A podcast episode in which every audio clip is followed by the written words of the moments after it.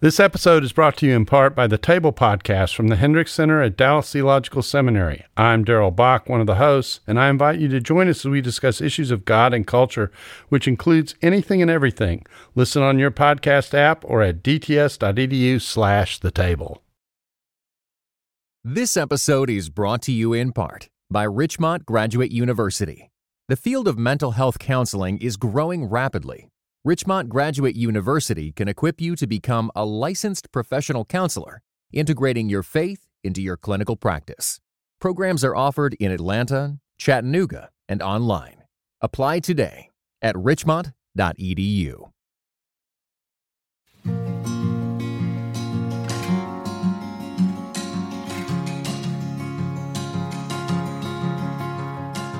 Hello, this is Russell Moore. You're listening to Signposts. I uh, received a question from a listener. And what she said was that she's experienced a time of sin in her life and uh, struggling with a persistent sin in her life. And she says that right now she's going through a time of some health troubles and, and those sorts of things. And so she's wondering uh, if she's under the discipline of God. And she's, she's wondering how she would know if she's under the discipline of God. And so, what I would want to say, first of all, is yes, listener, you are under the discipline of God.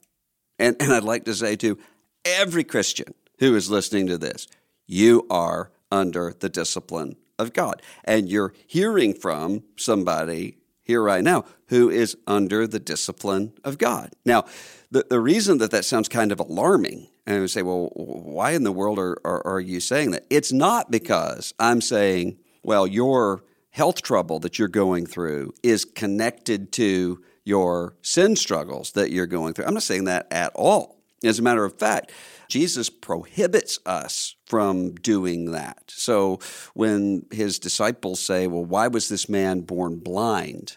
Jesus' response is, it's, it's, what did he do? They ask. And Jesus' response is, uh, he didn't do anything. This was so that, so that God would be glorified. And then when the disciples say, well, did you hear about the tower that fell and killed those uh, people? And Jesus doesn't say, well, these people were committing these horrible sins, and that's the reason why the tower fell on them. He said, you, need to be worried about your own selves, that, that worse does not happen to you, doesn't equate those, those two things with being together. So that's not what I'm saying with being. What I'm saying is that we are asking, How do I know if God is disciplining me? Because we don't really have a biblical view of discipline. So let's, let's listen to this uh, passage of Scripture in uh, Hebrews chapter 12, starting with verse 3. And this is what the Bible says Consider him who endured from sinners such hostility against himself, so that you may not grow weary or faint hearted. In your struggle against sin, you have not yet resisted to the point of shedding your blood. And have you forgotten the exhortation that addresses you as sons? My son, do not regard lightly the discipline of the Lord, nor be weary when reproved by him, for the Lord disciplines the one he loves and chastises every son whom he receives. It is for discipline that you have to endure. God is treating you as sons. For what son is there whom his father does not discipline? If you're left without discipline, in which all have participated, then you're illegitimate children and not sons. Besides this, we have had earthly fathers who disciplined us, and we respected them.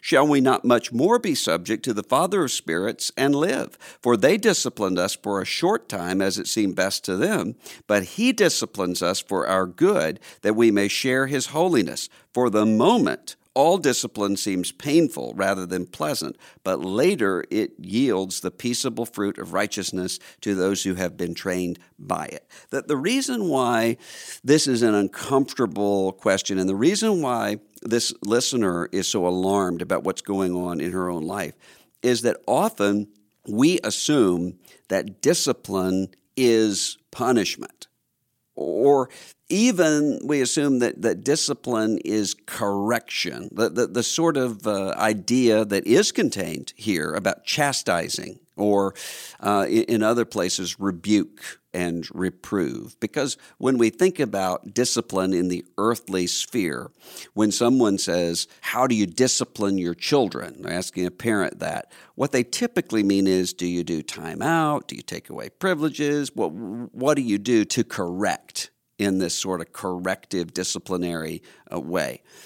Discipline, though, biblically, is about more than that. Discipline is about training. I mean, notice the way that uh, the passage that we just read is it's talking about the fact that you have people who are growing uh, weary. And, and they're growing weary because they have some external stuff going on against them. People are coming after them. People are plundering their property. People are, are, are seeing them as, as marginalized and they have some internal stuff going on. They're, they're grappling with their own sin. Now, what Hebrews is not doing is say, okay, take a chart and look at all of these days that you have grappled with covetousness, or all these days that you've yielded to lust, or all these days when you've been angry at your brother, and then connect the dots with whatever it is that's happening in your life. No.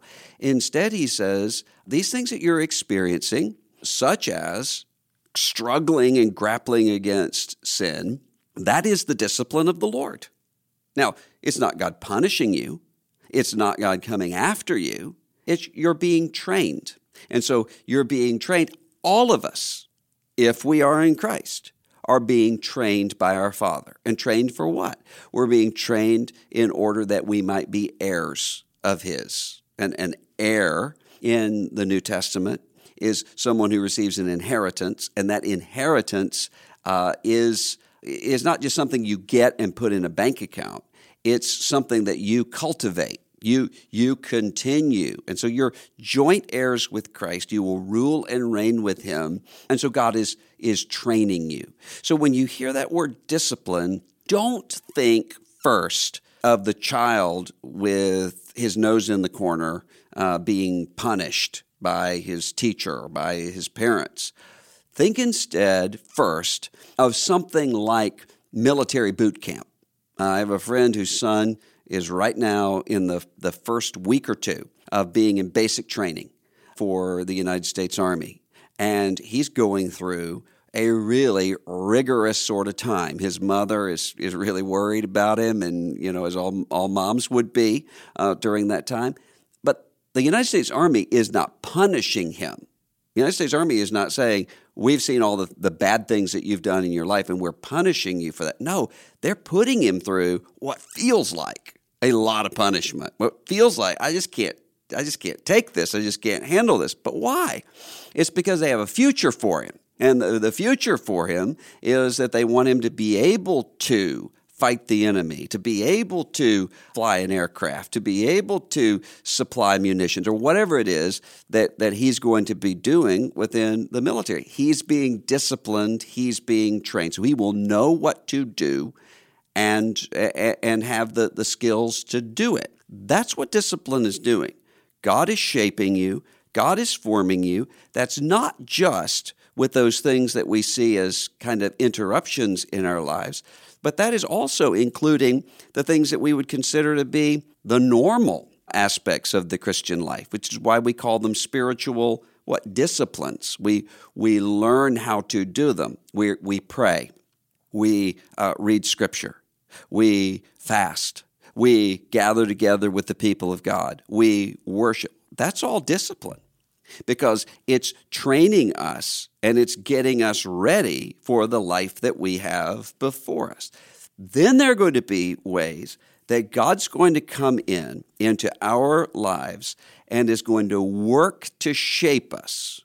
It's not punishment. You don't have any punishment from God if you're in Christ. If you've repented of sin and trusted in Christ, then God is not punishing you. Your, your punishment is gone. Your, your punishment is once and for all at the cross. God is not angry at you. God sings over you, as Zephaniah says. God uh, is pleased with you, just as he's pleased with Jesus. Romans 8, there's no condemnation for you. So God is not angry at you, and God is not uh, exasperated with you in the way that a human parent might be. If if one of my sons just persistently is getting into the same kind of trouble, I'm going to have a number of things going on. One of them is okay, how can I help him not to uh, be in these patterns, which I think are going to be really destructive to him later on. That's going to be part of it. So I've got a son that uh, one of his chores that, that, he's assigned to do is to go in and to take the trash cans in all of the rooms uh, in the house and empty them into the big trash container that goes out to the road. Well, I'm not punishing Jonah by doing that. And I don't really need Jonah to do it. I could do it. I could do it quicker than I could come in and tell him persistently, why am I doing it? I'm doing it so that he will learn what it is to have a responsibility in some small things and to learn how to carry those things out. I'm disciplining him. But sometimes they're going to be patterns of disobedience or patterns of, of um, just a failure to be able to acquire the skills needed for life that I'm going to become frustrated with. And, and I'm going to have to grapple with my own sense of uh, exasperation uh, with, with my children. A human parent will do that. God isn't driven by that sort of thing. God instead has this plan here for you. And it's a plan that is deeper and wider than the plan that you have for yourself. Even if you're one of these life plan people who's just planning everything out in advance, God's got a more detailed plan for your life, and God has a plan for your life that isn't necessarily anything that you would choose. It's best for you. It's it's working together for the good for you, but you might not be able to see how he's working together for the good for you until after resurrection from the dead, after you're in this joyous new work of uh, ruling and reigning with Christ in the new creation, then perhaps you can look back and say, Oh, I see what God is doing uh, here and here and here in my life. Sometimes we can see it now. I can look back and I can say, where were the times when I was the closest to God? Where were the times that were sort of the pivot moments uh, in my life. And the other day, I just wrote them down. Sort of, what are the crises that I faced where I thought, I am never going to make it through this? And in every one of those situations, what I noticed was that they were the events that actually shaped everything that I would count to be good in my life. Those were the times when I learned to trust God. Those were the times when I learned to cry out from God. Well, why? God was disciplining me. God wasn't punishing me, but God was disciplining me. And how was He doing that? Well, He's doing that the way that uh, He talks about in Deuteronomy chapter 8 to the, the people of Israel. I made you to hunger, not to punish you not because I'm angry with you, not because I'm, I'm trying to kill you. I made you to hunger so that you would know that man does not live by bread alone, but by every word that proceeds from the mouth of God. We're being disciplined. Another word that you could use here is shepherded. So that the, the metaphor that's being used multiple places John 10, I'm the good shepherd, um, uh, Psalm 23, in which the Lord is my shepherd.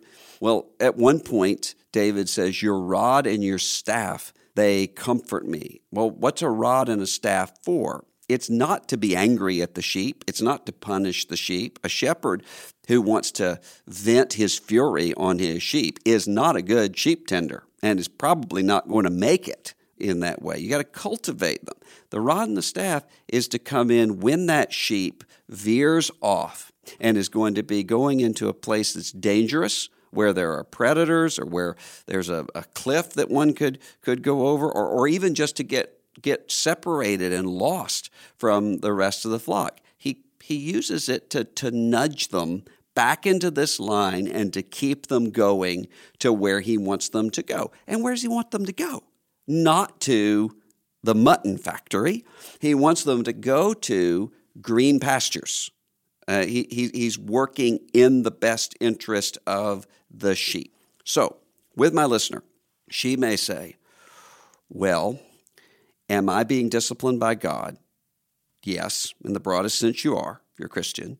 But she may say, Are these struggles that I'm going through right now, are they directly related to uh, other things that are going on in my life? And the answer to that is maybe. Maybe, but not in the way that you think. It, it's not God keeping a ledger and saying, I'm going to come after you for this, that, or the other. No, it's instead the sort of thing. I think of a, a song that Rich Mullins sang, one of the, the last songs that he recorded on the, the Jesus record called Hard to Get. And he says, I can't see where you're leading me unless you've led me here where I'm lost enough to let myself be led. So it could be that what's happening in your life is that there is a lack of dependence upon God. There's a lack of depth in terms of your relationship with God. And God is taking you through this period of time to shore you up. He's causing you. I mean, one of the things that I've noticed that when I go through some difficult times, I'm not able to go in and say, well, it's because I did this or it's because I did that. But what I do notice is that I come out of those times more prayerful because I'm put in a place where I have this sense of desperation that I ought to have all the time. The sense of self sufficiency and confidence in myself that I have is an illusion. If I really knew just how imperiled I am and just how weak I am and, and, what the universe is actually like and what's really going on around me, then I would be driven the way Jesus is to consistent, ongoing prayer. Deliver me from evil. Give me my daily bread. Let your kingdom come on earth as it is in heaven. It might be that what God is doing is to say, this is someone who's struggling against sin, and this person is trying to struggle against sin in the flesh. And so, providentially, I am bringing her back into line by allowing her to go through the kind of situation where she's going to learn what it means to be dependent upon God, where, where she's going to, to learn what it means to seek the resources of the Spirit rather than just trying more and, and, and, and doing more. It could be that that's what's going on in your life.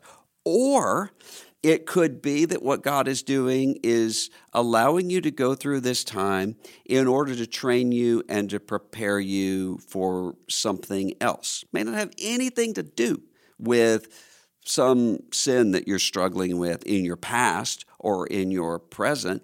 It might be a situation similar to uh, what the Apostle Paul talks about in Second Corinthians when he talks about that thorn in the flesh.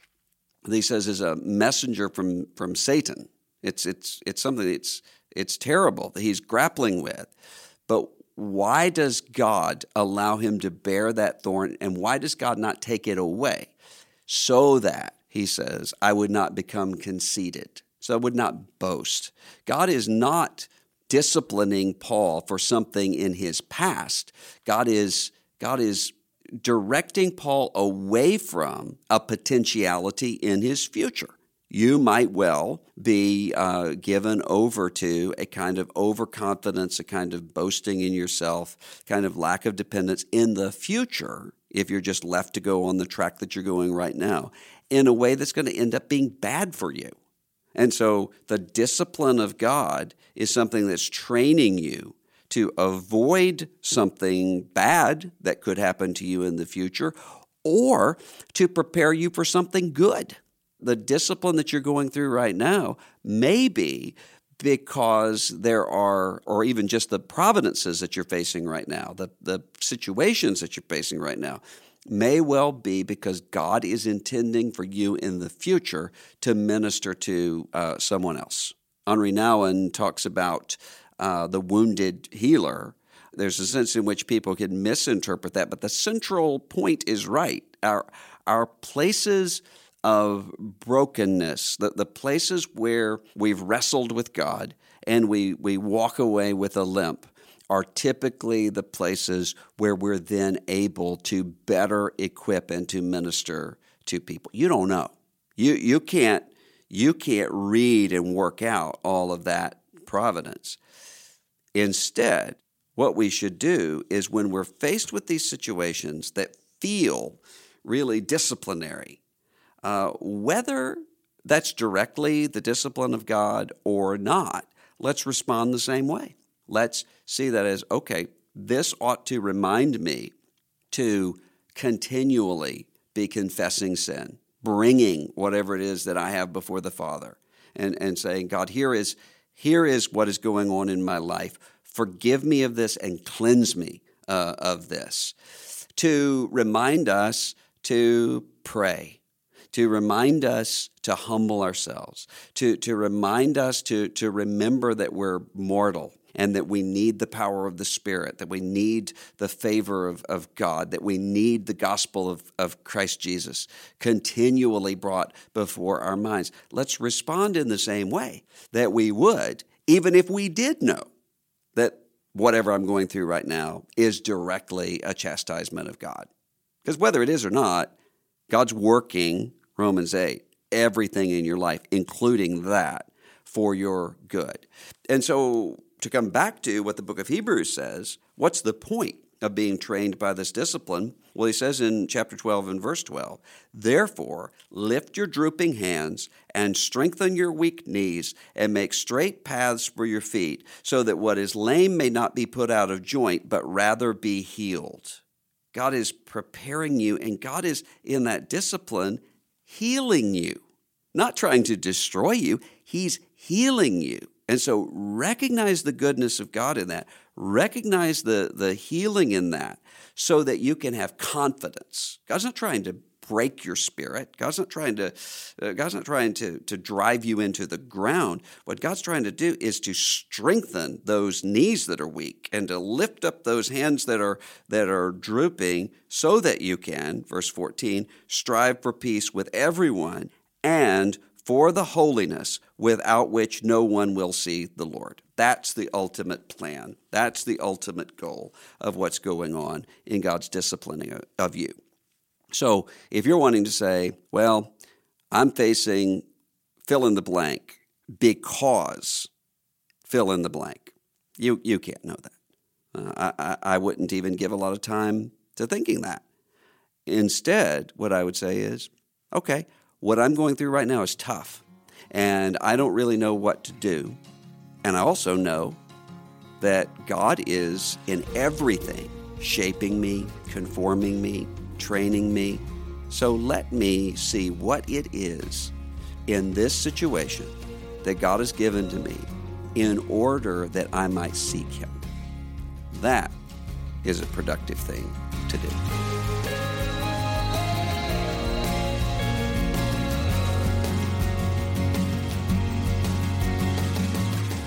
This is Russell Moore, and you're listening to Signposts.